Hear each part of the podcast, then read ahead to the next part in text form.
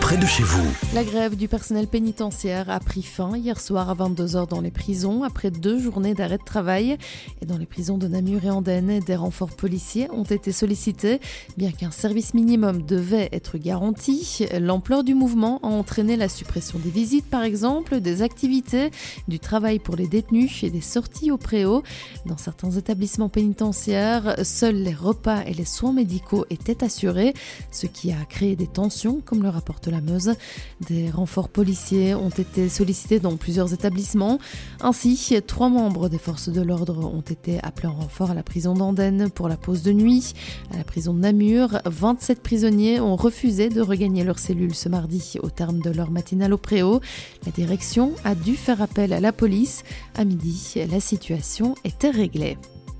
La province de Luxembourg veut aider les communes à gérer les coûts en matière de gestion énergétique.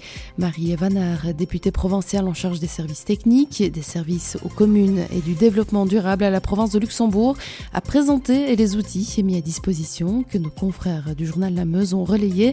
D'abord, un outil web GEPP pour gestion énergétique du patrimoine public. Il permet de créer un inventaire énergétique des bâtiments publics, un outil qui sera disponible gratuitement à partir du mois de novembre. Deuxième outil, Décarbolux. Il complète le premier en aidant les communes à prioriser les actions pour les bâtiments à fort potentiel d'économie d'énergie, notamment en identifiant les meilleures opportunités d'économie. Enfin, la POLEC, la politique locale énergie-climat. Il s'agit d'un programme soutenu par la région Wallonne qui vise à aider les pouvoirs locaux à respecter leur engagement dans le cadre de la Convention des maires. Il s'agit concrètement d'un accompagnement gratuit et personnalisé des communes pour élaborer, mettre en œuvre et suivre des plans d'action pour l'énergie durable et le climat. À l'avenir, ces outils pourraient même être étendus aux bâtiments privés.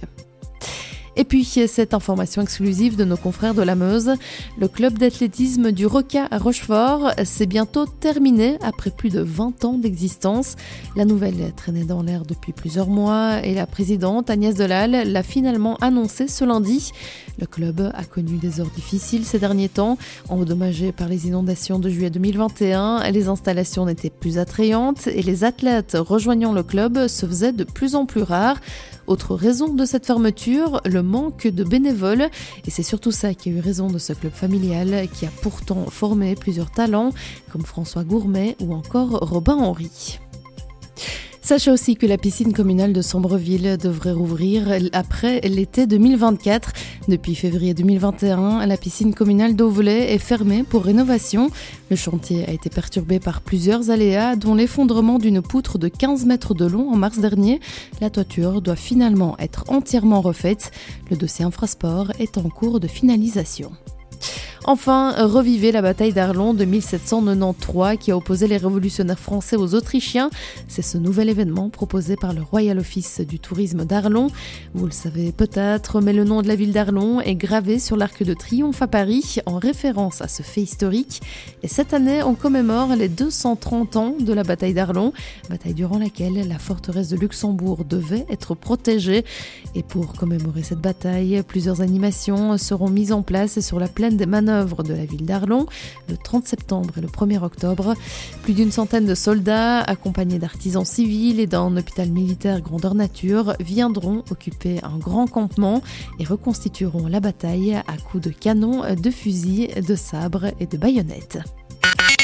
L'information régionale en radio. C'est sur Must.